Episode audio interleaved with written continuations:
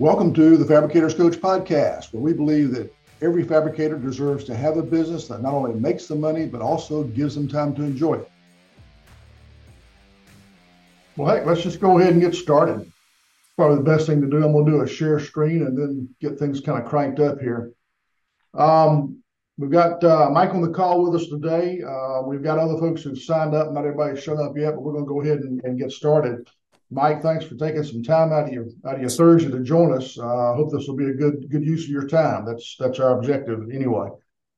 Um, as the email said, what we're going to do this time is is review the September article from Slippery Rock Gazette, and the title of the article is "Pass Your Competition with Key Sales Management Practices." Mike and I were chatting a little bit before the meeting about competitive advantage. And I, I really think that, that the things we're going to talk about today are part of a good, strong competitive advantage.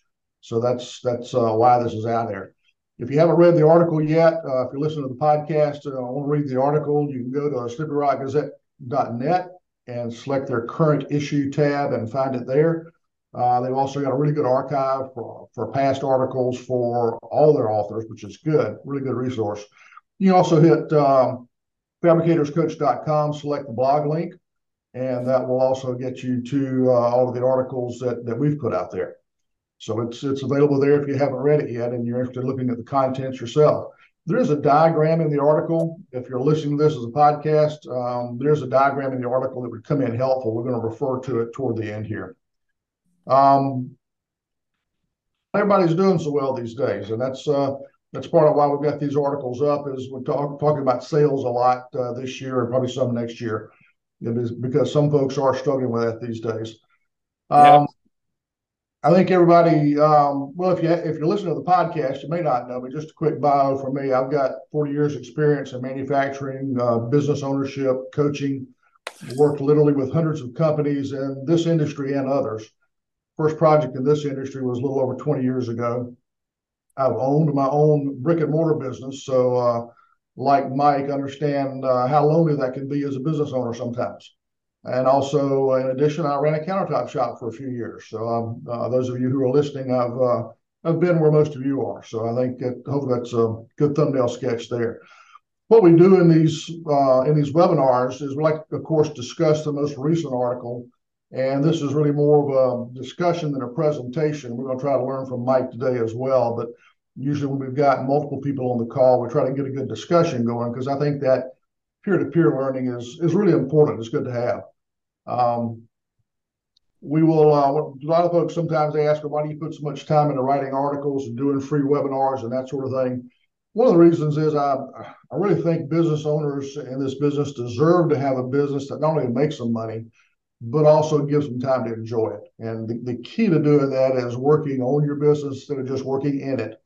And uh, with Mike, with your success, it sounds like you're having, you're probably doing a good bit of that. What I try to do is at least offer some suggestions that will will help folks who are struggling with that make some first steps and and, and find a few specific things they can work on.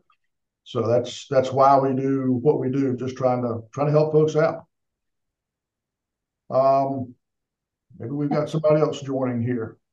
We've uh, sometimes we get a lot of folks show up on these things. Sometimes we don't get a lot of folks. So we've got uh, a nice, nice intimate group today, which is good.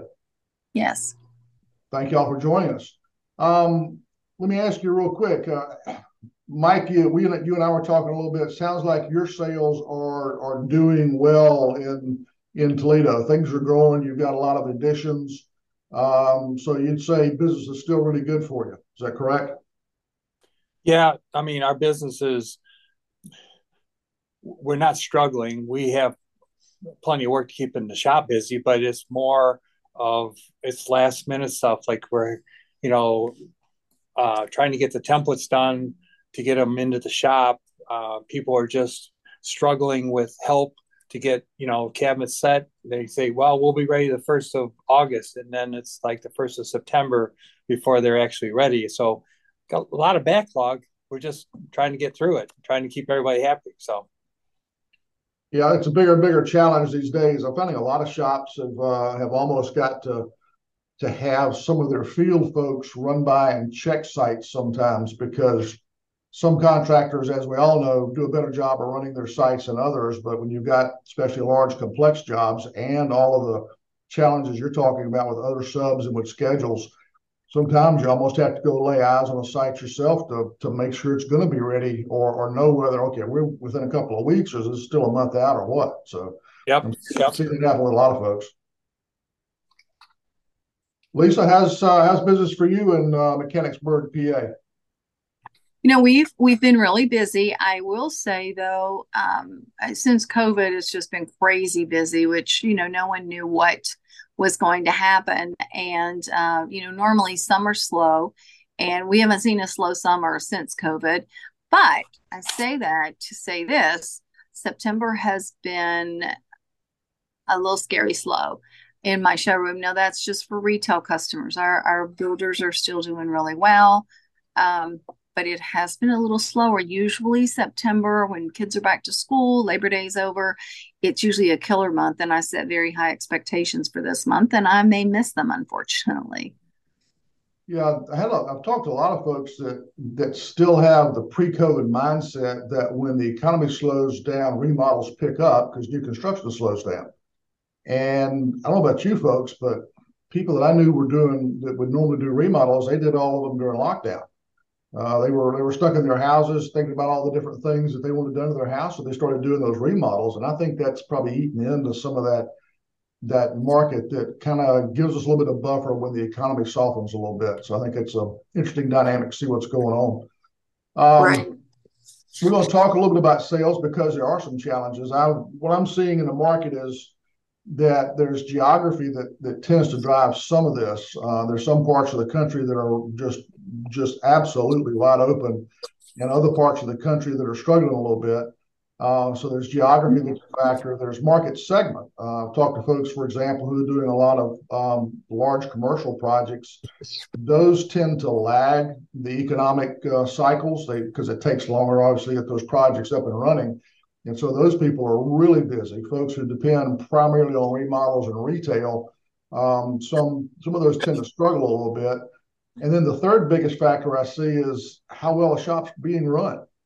And I use that as an example. I'm, you know, talking with Mike. I haven't talked with many folks in in uh, Ohio, or at least the northern part of Ohio. Most of the folks I talk about in the upper Midwest and New England are seeing a slowdown. Um, but I've talked with some folks who are in, say, Central Texas, which is still super, super hot right now for a lot of reasons. And I have talked to shops that are struggling in that area. And with a, such a strong market, you know, why would a shop be struggling? I think the factor is how well your business is being run. Um, you know, if you do the things that you need to do as a good business owner, and you're going to be competitive.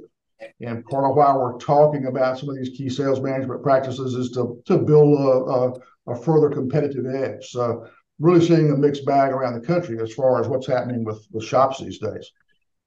So I want to throw a few uh, a few characteristics up here on screen these are things I have run into with uh, with salespeople, with clients I've talked with over the last several months. I'm curious if any of this uh, applies to some of your folks. Um, do you have uh, salespeople who don't get their their customer signatures on the orders like they're supposed to? You guys, I'll answer, I'll answer that one. Yes, we do, and it, every time it comes back to bite you. I yeah. mean, there's no reason for them not to, other than just being lazy and not getting it done. Yep, certainly. Right. Uh, um, we typically do get signatures on the retail orders, not on our wholesale orders. Okay. All right. Um, the, you know, really more a question of are they doing what you expect them to do in terms of you're supposed to get a signature, did you or not? You know, that sort of thing. Um, so everybody may have different policies on that, but um, you know, it's interesting when you've got those those policies and you've got those uh, expectations that don't, just don't get met a lot of met a lot of times. Do you have uh, any salespeople that will go in and try to try to change the schedule? They've got their own customers; they want to give them some preferential treatment, and they're constantly out there trying to trying to push the schedule in their favor. You guys run into that? We don't allow that. well, that's great. I hear Mike chuckling. Do you guys uh you, you guys have that problem? Never happens. yeah. I mean, they would like to, but our scheduler is completely in charge of that. So they can't manipulate the schedule. They may call and say, Hey, would you please, can you, you know, can you move this customer up? But they don't have any say over the schedule. That's really good to hear. I've, I've had Lisa, clients. Go ahead. Lisa, how big a shop are you? I mean, I mean like how many people? Uh, t- the whole total company, about 40. Yeah, so you're about the same size we are with sales and everything else. Um, we I've stole a couple lines from you know famous people. One of them was Jeff Bezos that said it's all about the customer, and it is. And I don't want to take it away from you, Ed, to say this, but the um, whether it's our competition's customer or our customer, you know, it's about making the customer happy. And if the competition's customer is not happy, then we do. So we say it's all about the customer, but then there's also another one, and I don't remember who said this, but how do we get the yes? When a customer calls in and wants to move it up, we don't automatically say no. You know, we kind of internally say, how do we get the yes? What do we need to do to get to satisfy this customer? Can we do it? Now, not every time we can do it, but we at least take the time to talk about it, say, do we have room to manipulate this so we can move that customer but then again, if it's the same customer calling all the time, then obviously no. But you know, how do we get the yes is a big thing. So Right. And I think too, with that, we do the same thing. But I think with that, most of the time, if I say to a customer, or if my sales rep say to a customer, you know what, we are going to try to prioritize your job. I can't guarantee you anything, but we're going to do our best to make you number one priority. Whether you ever get to a yes or not, they feel special and they're usually okay. Right. Customer service. Yeah, I think those are both great perspectives. I, I can tell you, working with a lot of shops, the ones who who for whatever reason have a lot of schedule changes. In other words, they set dates and then those dates are moving a lot. Those shops typically are struggling to satisfy their customers and they're struggling to, uh, in a lot of cases, that really hurts their profitability. And so um, the, the phrase I use, uh, probably not as famous as the ones that you picked, Mike. Um, but um, you know, if your if your customer is always right, that means the customer is running your business. And if your customer is running your business, they don't care if you make money or not. They just want what they want. And so striking the balance, I think, is the biggest challenge. Um, I, I, like uh, Lisa's approach in that you know we're going we're going to do what we can and and and do our best to make them feel like they're special. We may not always uh, give in every request. So uh, striking the balance, I think, is is the biggest challenge. Um, Agree. But I do uh, again working with some shops. Reason I put this particular comment up here about salespeople pushing to to change the schedule for their clients. I do have some some some salespeople with some clients that it's it's they think they're the only salesperson, and it causes so much chaos that really is costing the company a lot of money. You have um, you have folks in sales who don't who put a quote out there then won't follow up on it, and maybe they're missing sales? Oh, oh my goodness! Can we talk about this one for an hour? Do you know what? And so I walked into a hornet's nest yesterday. Everybody's like, "Oh, we're losing all these sales because of pricing." I'm like, um, how quickly are you following up with that customer? Oh, well, we are. We'll come to find out. Yeah, if you don't follow up quickly, you are going to potentially lose them. Absolutely. In fact, I'll do a little spoiler alert. The uh, my next article that will come out first of the month in Slippery Rock takes the whole follow up routine, both for for initial inquiries and for quotes, and starts to put dollars and cents around the impact of not doing that well, based on what a lot of the market research is, and based on talking to some people who go in and do some sales support in this industry. So uh, we'll, that'll be our, our next article uh, and, and, next webinar. But yeah, that, that oh good. That follow up's good, and we're as we talk about the content of this month's article, uh, we'll talk about follow up a little bit. You kind of use that as an example, so we'll, that's good. We'll we'll get into that a little deeper. Um, how many of you use the CRM? We do. We do. Good. Um, do you have trouble with your sales folks putting the data in the CRM? Of course. Well, mine, I don't know if you would, mine's more of a, it's, we use StoneGrid. I don't know if you've heard of that. Yep. So it's, it's got a lot of tracking mechanisms in there. Okay.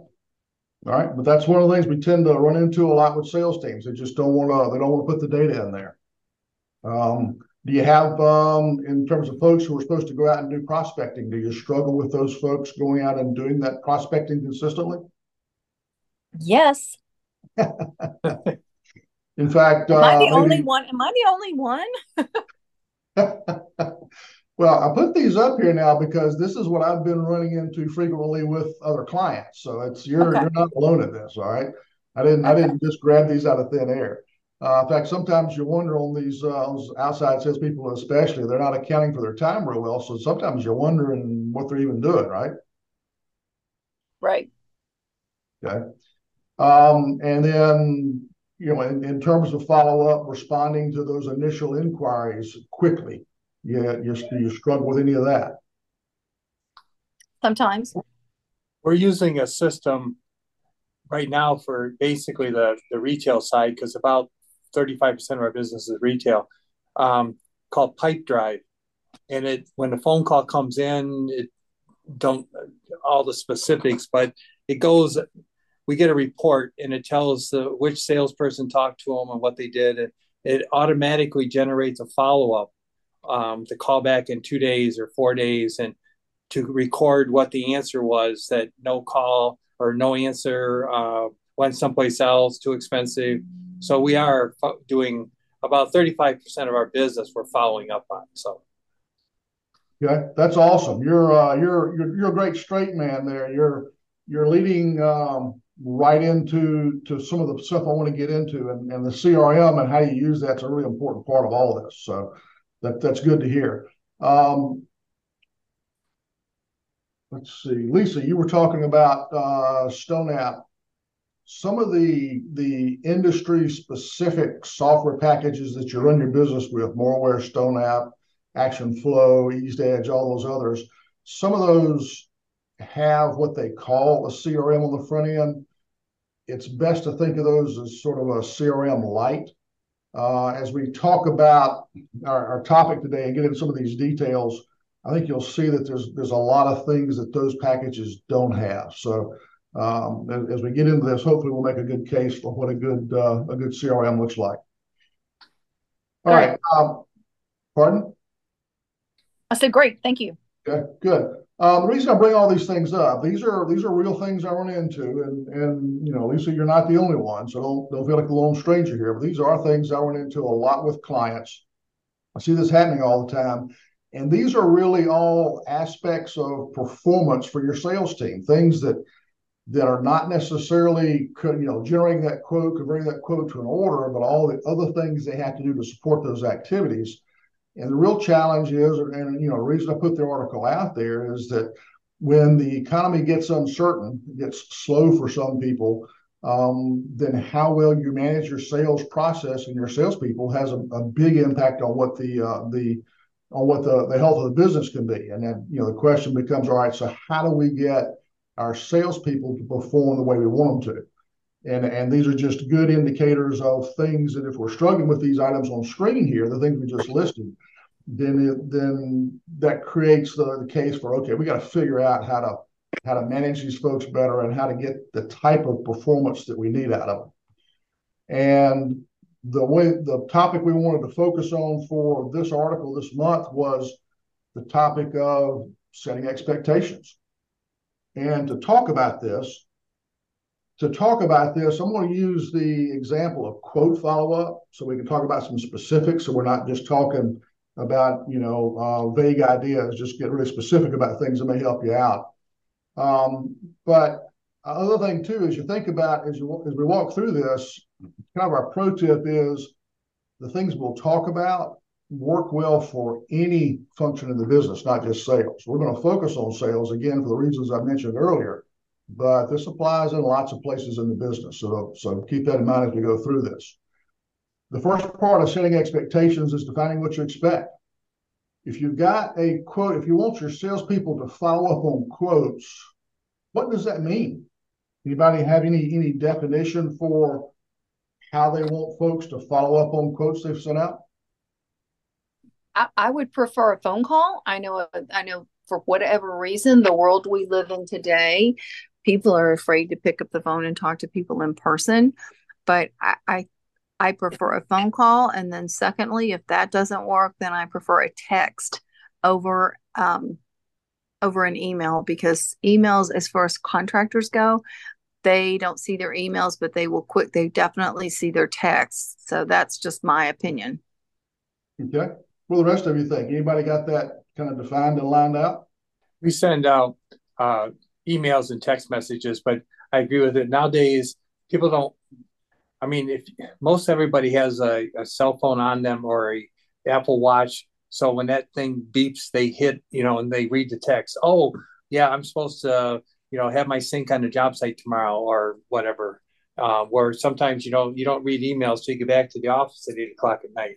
So I think text messaging.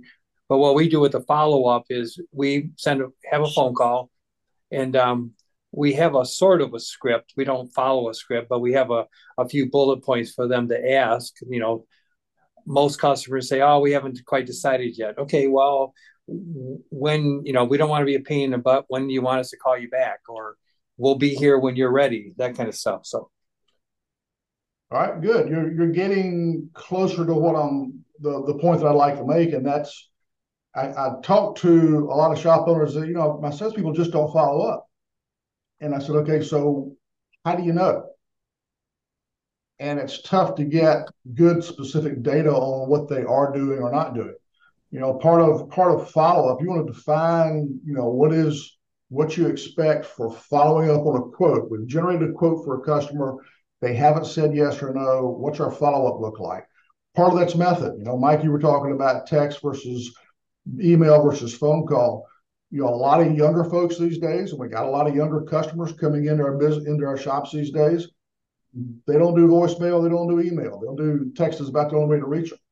And if you don't know the age of your customer, or if you didn't note that somewhere in your CRM, then you probably want to have a a um, a sequence of you know email, voicemail, text message, and define what that sequence looks like.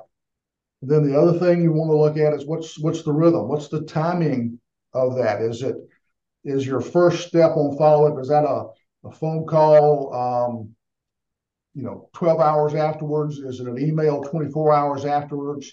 Do you do email and then text and then phone call and then go back and do email, text, and phone call? You know, it's it's defining what that looks like so if you if you're expecting a salesperson to follow up, what you're doing is defining what it is specifically you want them to do. And so that that method for follow up, that that rhythm for follow up, what the timing looks like, and then what's the content of that. Uh, Mike was talking about kind of a rough a rough script for what they wanted to cover. I think that's great.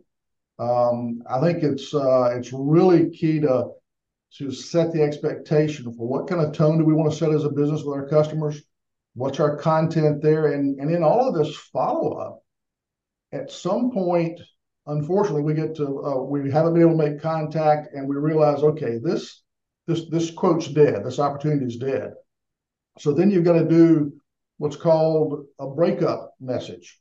Well, what do you want that to look like? You know, do you want to leave it up to the salesperson that says, "Hey, look, you know, Miss Smith, we've been trying to call you, we just not having any luck, and and and you know, sound like you don't want to talk to us anymore. We're done." You know, you want to put that message out there, or do you want to have a, you know, we've uh, we we haven't sorry we haven't been successful in getting in touch with you. Uh, you may have decided to go in a different direction. We certainly understand. Please remember that ABC Countertops is is here for anything you need help with in the future. You know, what's what's that tone? What's that content? How do you want this to to go? You know, what do you want to say? That's all part of when you're trying to set expectations for performance defining some of those details so that you know specifically what it is you do expect. Do any of you go to that level of detail in, in defining how you do your quote follow up?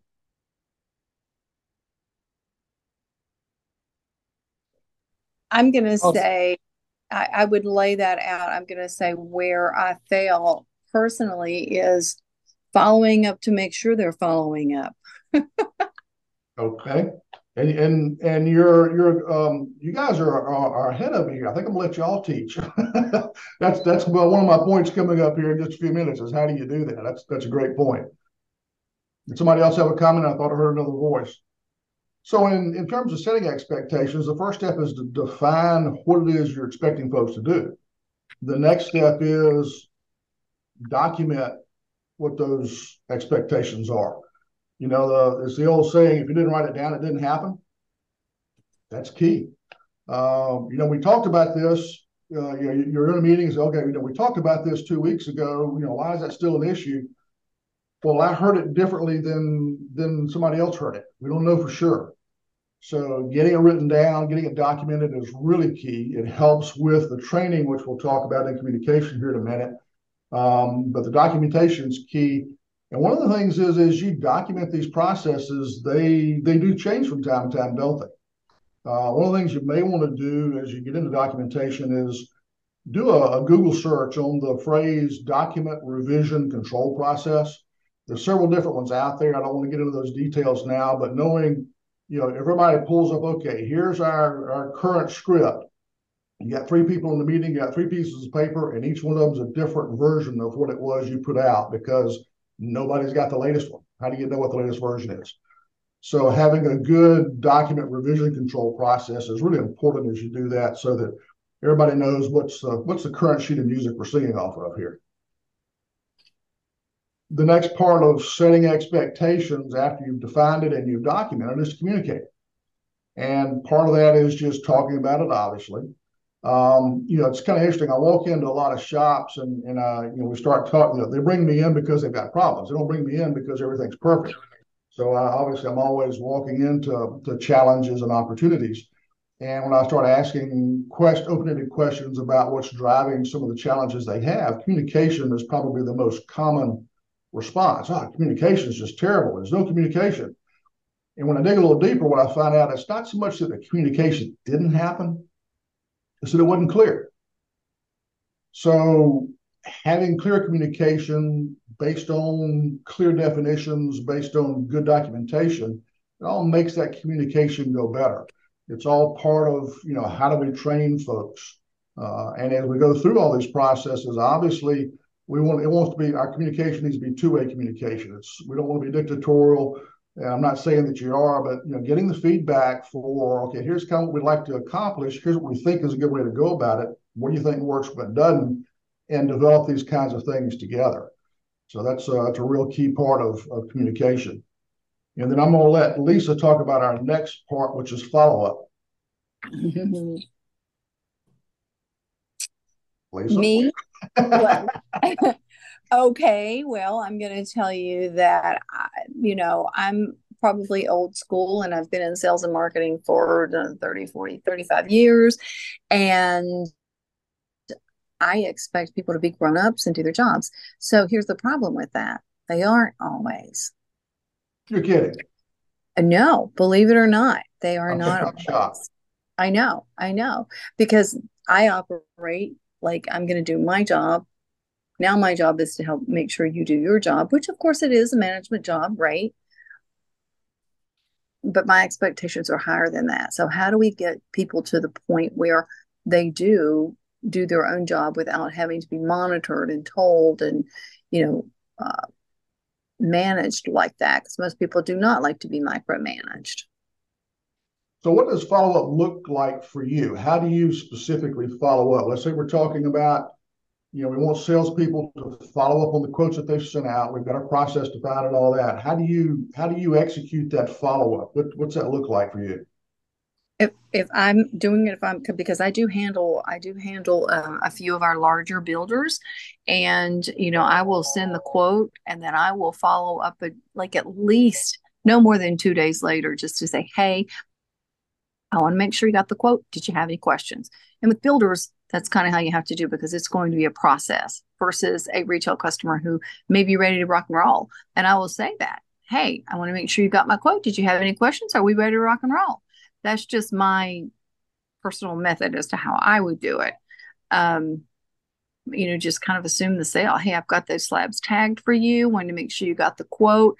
Are you ready to pull the trigger? I guess that's not a good thing to say these days, though, huh?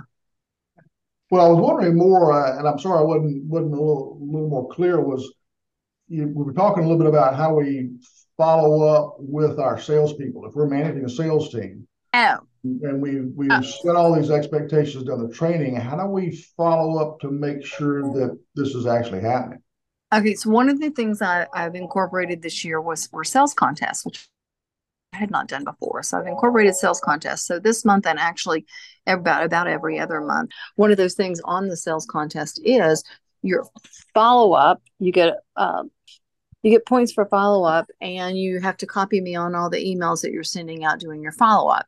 So then I also usually customers when they respond back they'll respond to all i can see the comments i can then coach them and say okay here's what's to say here's what you say next or oh my gosh grab the phone and call this customer because of what they said. So actually having them copy me on the emails they send has been very helpful. That's just one way. Okay. Now mike you so got to, i'm sorry? I have to incent them to follow. Okay. Yeah and that's that's what we have to do a lot of times. Um, Mike, you got Pipedrive, which is a is a CRM. I know a little bit about it. I've never used it personally, but it's a pretty decent CRM. Lisa was talking about the you know the copies on the emails and, and stuff like that. How does the CRM impact managing the sales process and following up on how well your salespeople are doing their quote follow-ups? Well, we started years ago um, keeping track of how many quotes we do every week, how many quotes each salesperson in the showroom does every week, how many wholesale, how many retail, um, and then what the closing rate is. And that, along with Pipedrive, where we get, you know, let's just say, you know, one person got 30 phone calls last week and or did 30 quotes and the other did 35. It generates a report as to which one of those have been followed up on and which one haven't. So you have to keep track of your phone calls. Um, the report tells us, the Pipedrive report tells us.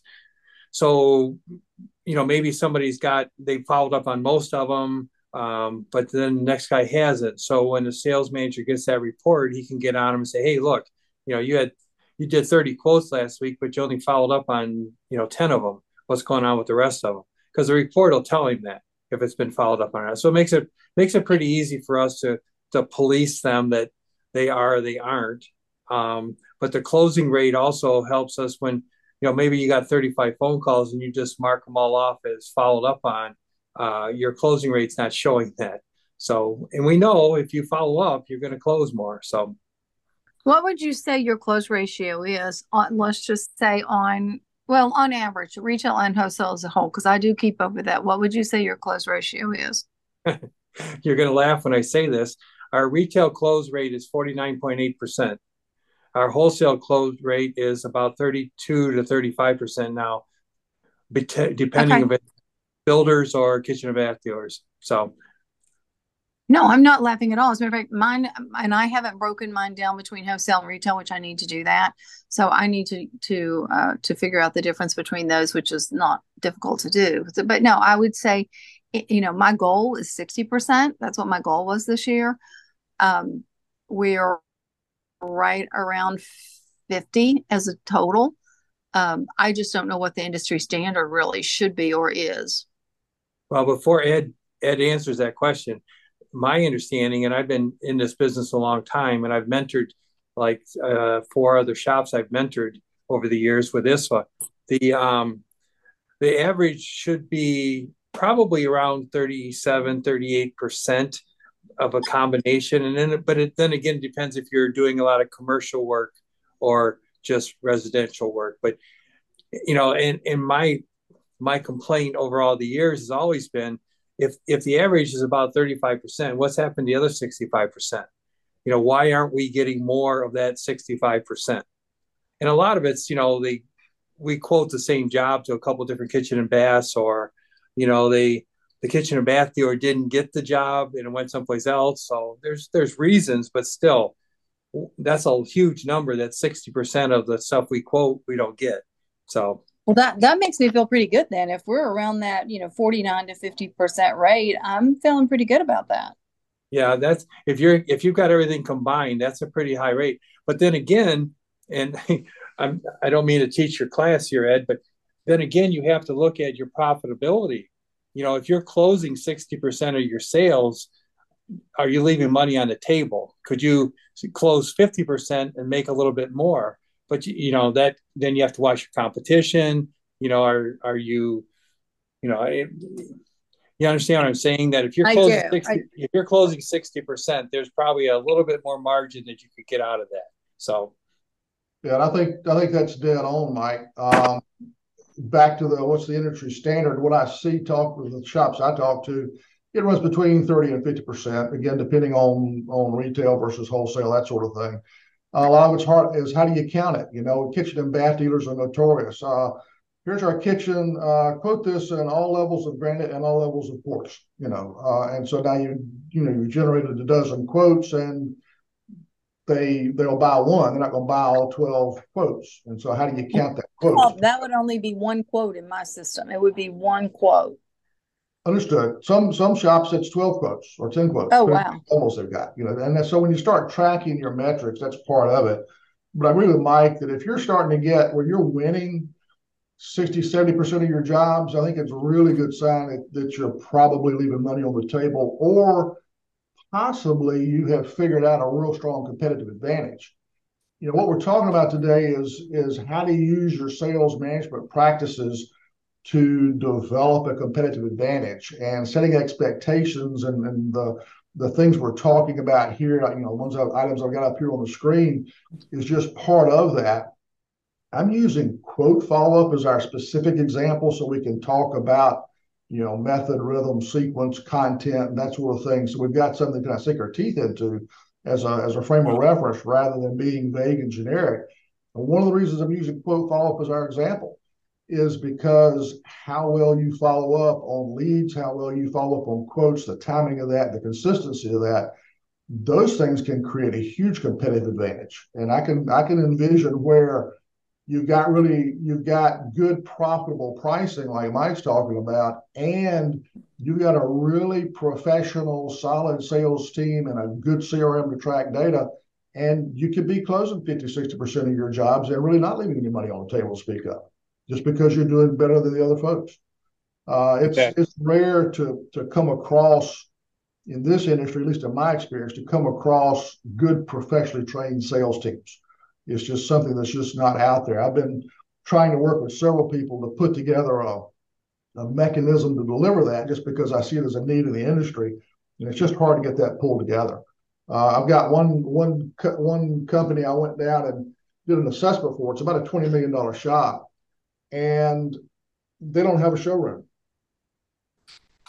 All of their sales are in-home sales and no salesperson gets turned loose until they've been through the training program. Training program takes four to six weeks full time. And that's just something you don't see in this industry very often. Reason follow up is, is critical in setting expectations is as much as, like Lisa says, we'd love for people to do what they want to do because they want to do a good job.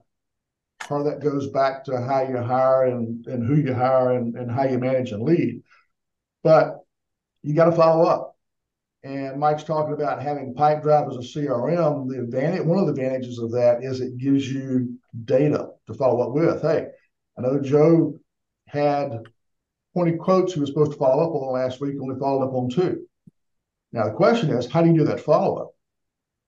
You know, do you go in and say, "Hey, Joe, look, you're you're you're supposed to be following." You know, we've talked about this. You know how important follow up is on these quotes you you're supposed to have done 20 follow-ups last week. You only got two, man. You got to get with it. Get with the program. And if you take that approach, now it's it's me against you, and or me against Joe, and Joe's automatically deficient, and it's a negative conversation. That'll get you a certain level of results. That's kind of the stick versus the carrot approach. I'm not a big proponent of you know singing kumbaya and hugging everybody, but I think there's a middle ground that's more like you see that Joe's got this challenge. He only followed up on two out of his 20 quotes last week. And you can go to Joe and say, Joe, man, look, I know you know how important this is. We've got this process defined. Uh, and I also know, man, it's tough. It's, you know, there's a lot going on. Sales, you know, we've had a lot of traffic in the showroom, a lot of things going on. Can you help? What am I missing here? Can you help me understand what's the biggest obstacle to doing this follow up like we've got it designed? And then take a pair of vice grips and lock your lips shut and listen. and I'm saying that not to see, I'm not literally, you don't want to hurt yourself, but the idea is to approach it as me and Joe against the problem rather than me walking in and telling Joe he's not doing well. I mean, certainly he's not doing well, but what we want to do is solve that problem. We may find out, you know, Joe was raised by his grandparents and his his father, his grandfather has, you know, been in hospice for the last month, and the guy's been spending all his time over there, he's not getting sleep. You know, or it could be that he said, you know, every time I go to make a phone call, uh, you know, there's people walking in the showroom and it's too noisy, and I, I, I can't, you know, I can't have a good phone conversation. Well, we can fix that. Uh, it could be that Joe just really isn't comfortable with follow up. So there's a training opportunity, there's a coaching opportunity. If you'll ask the question the way I mentioned it, you know, what's what's the biggest obstacle to doing what we talked about? You're going to learn something and it'll it'll help define the problem that you need to solve. And so the follow up is really important because if you what I what I see a lot is I've got some friends who in this industry who help shops. They they go in and help build sales processes and help generate leads and that sort of thing. And they they tell me that their clients are constantly asking for more leads. But when they watch the data on the follow up, they're not following up on the leads they get. And so, as managers and as owners, we got to follow up with our people. Uh, I did. I cut my teeth in textiles early in my career, and the and the phrase was, "You inspect what you expect." You know, if you expect people to follow up on quotes, you got to get data. You got to go do the follow up, and you got to do it consistently. Those are those are really big keys, and and data is the key. CRMs are really the best way to get that. Uh, we talked about you know phone calls and emails and texts. What a CRM can do for you is once you define that that rhythm and that sequence of, of follow up, it can send those emails for you automatically. It can send those texts automatically on the schedule you define. It can track the responses or lack of them, and it can send a reminder to the salesperson. Hey, you need to call Ms. Smith. It's it's you know it's been four days since this quote. It's time for you to do this first follow up call. You know we've already sent three emails. Now it's your turn to call. Um, there's a lot of capability out there with CRMs, and they can integrate with uh, automated phone systems for automated phone calls. They can record phone calls, lots of capability depending on what you need. But having a good CRM is is is a big part, I think, of building a good professional sales team. Anybody else here using a CRM other than Mike?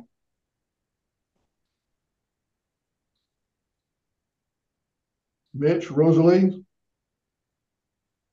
Either one of you guys? Okay, either no or shy. Either way is fine. All right. We we we really don't. Um, I probably need to start using one, but I I don't currently. How many salespeople have you got, Mitch? really, I'm my outside salesperson, and I've got three, two and a half inside salespeople. Okay, so if you've got more than one to manage, then having a good CRM can really be key a lot of good ones out there. If anybody's interested in looking at CRMs, there's a couple hundred in the market out there. Uh, the one Mike talks about, Pipedrive, is a really good one. Mike, how long did it take you to set yours up? Did you do it by yourself? Oh no, no. Um, we actually work with a guy here that he started out managing our social media as far as search engines and keywords and all that kind of stuff. And then we got into this, uh, you know, the sales part of the follow up. Um, I would say we probably about a year and a half, um, and it was a, it was, I got to say, it was more me than them. Um, I was reluctant to have our guys waste all this time making phone calls and following up, and I I couldn't see, you know, I couldn't put my finger on it that said, oh, our closing rate went from forty five to fifty percent when we started doing this, you know, but after a period of time, yeah, you could, I could start seeing that it was worth the time and effort we're putting into it. How long, and, did, it um, take to, how long did it take to configure and set up your CRM just to get it set up? Well, it it's kind of hard to say that because again, it was me um, that was holding us back. So we had one girl in the showroom that been here for a while, and she's very good. Um, she was working directly with this guy, and he, they were trying things like her phone calls were recorded, and then she would follow up, and they would get back on should we follow up in three days or five days and so it was probably six months of one on one between her and the guy that implemented it, and then he came in and put it in effect for. I have um, what do we have? Six people in the showroom most of the time, five to six every day. So um, you know, when, once he implemented it with everybody, I would say it's probably been six, eight months that we've been working on it and perfecting it. So, and yeah, if anybody's, if anybody's pretty... interested in this guy's working all over the country. He's working for a company down in North Carolina, one in Boston. Um, he's local, you know, with me. But if you're interested in more information on or want him to contact is, you, just let me know. I'll, is this I'll, is this Tim Sidoris? Exactly. You know who it Tim, is. Tim does a great job. There's several people out there. What I was going to say was, if you're setting up a CRM, if you're trying to do this without help, it can be really difficult because these things have got lots of capability. There's tons of decisions to be made. It can take a while. If you're trying to run a shop too and you've never done it before, it's difficult. So, talking with Tim Sidoris, uh, talking with Justin Shaw, Stephen Alberts, there's several people out there who do a really good job of this. If you, if you're if you want to talk to somebody about how to do this, you know, talk to talk to Mike Langendorfer, who who's been talking about this here, and give me a call or shoot me an email. We'll be happy to connect you with some folks who can do a good job. I think it's it's worth. It might correct me if I'm if you think I'm wrong. I think it's worth getting help to set this up because if you haven't really thought about what a follow up routine looks like, what a sales pipeline should look like, and what data you need, what you want to track it, it's really tough to figure that out from scratch. And and Tim can show you the statistics from you know the shops that we've set this up in. Not we, but he has. Um, you know that what it's done for us, and you know we're not afraid to discuss it. But I I would suggest it'd be worth your time just to reach out to one of these guys like Tim just get him in a conversation because just what he's going to tell you in the initial conversation is going to help you. I guarantee it. Yeah, yeah. All three of these guys will tell you the give you the same thing, and that's uh, some of the some of what they'll tell you is part of what I've included in my article next month, and that I went in and put dollars and cents on the value of doing a lot of this because I think it's that important. So um, good information. Thanks for the input there, Mike. Um, if you've read the article, you've seen this really crazy wild looking roller coaster diagram. And you may yeah. wonder why would you put a roller coaster diagram in a sales article? Um, my wife, I'm gonna give her full credit for this because he does a uh, does a great job. Uh, she did a great job with this, and this was her idea all the way around. I think it gets the point across well. And it talks, the diagram talks about, you know, you can start off with the showroom's got a lot of traffic, you got a lot of calls coming in things are feeling good, they're sounding good. But if you don't do the timely follow up, end up on the downhill side of that roller coaster down toward the bottom, and the sales just aren't there. And that's part of that impact that Mike's talking about. If you don't do this, it really has a big impact on profitability. But if you move through the roller coaster here and start going through the steps we talk about with setting expectations, training, having the accountability, doing the follow up, tracking all this, then it starts to drive your sales up. It gives you the data to manage your business and gives you the data to help you understand where your business is headed. And it doesn't just make this month look good, it makes next month look good. Get you off to a great start. And, and that's the competitive advantage that I really wanted to try to get that point across is how do you build that competitive advantage without working with pricing, without buying the equipment. It's, this is just how you manage this one part of your sales process. So that's one of the keys there. Um, I've, I've, called on, um, well, that was Molly that popped in. Okay, so Molly and Rosalie have been hitting the chat here pretty well. Um, looks like Molly is saying she's asking about users Moraware, systemized. Now, those are shop operation programs are not really CRMs. Uh, I think Lisa said she was using StoneApp. StoneApp and Action Flow and some of the others have a little bit of CRM built in on the front end. They won't have the capability of, of what Mike's talking about, Pipedrive, uh, Salesforce, uh, ActionFlow, any, any of those others that are out there. They won't have that kind of capability. Uh, Moraware just won't have it. StoneApp doesn't, doesn't really have it. Um, you need something that's a dedicated CRM to get the kind of, of results that, that we're talking about here. Um, it's just it's hard to build that into a software package that you use to schedule and run your business too. It's tough to pull all that together. So we're about to the top of our hour. And what I normally do is I'll run these webinars for an hour and then I'll keep the call open for another 20, 30 minutes afterwards in case anybody's got any questions. Um, one of the things I think is important, especially as a business owner, this is true for you, those of you who are managers as well, is that your business or your department, they're running exactly the way that you've designed them to run. And that's just it's the nature of the beast. It's just a, it's just a factual statement. They're not going to run any better than you've designed them, and they're not going to run any worse than you've designed them. But if you're not happy with how with how it's running, uh, I do offer a free customized assessment. Go to the website fabricatorscoach.com uh, press the button for a free assessment, schedule your call, we'll talk, and I'll I'll offer some suggestions to try to solve whatever your specific uh, challenges are. Um, the next article, as I've kind of alluded to a couple of times, is for, for next month is the power of sales follow up. That's where I take the stuff that Mike's talking about. When you talk with these other folks who do implement CRMs and, and, and that sort of thing, uh, they can tell you what the stats are for quick and effective follow up look like.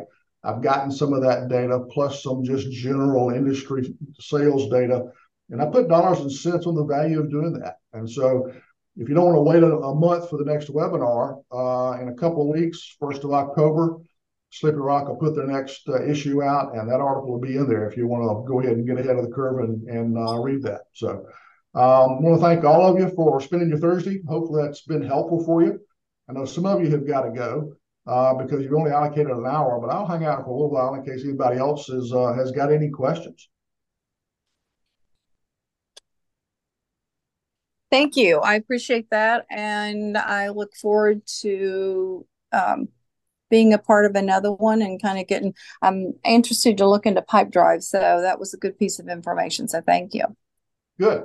And if you want help with Pipedrive, uh, Mike was talking about Tim Segoras. Uh, either he or I can give you Tim's contact information. That is the CRM that he implements. There are others out there that are really good too. Uh, that's just it's one I've looked at in the past. I don't use it myself. I use uh, um, not Action Flow. Um, Active Campaign is the one that I use. Um, but uh, I looked at Pipedrive and it's got a lot of good capability and Tim does a great job with it too. He's he's one of several people that can help you uh, do that kind of thing. Okay, thank you so much. Look forward to having you back. Thank you for listening to this episode of the Fabricators Coach podcast. If you've got any additional questions about this particular episode or anything else, please check us out at fabricatorscoach.com. Thanks. Have a great day.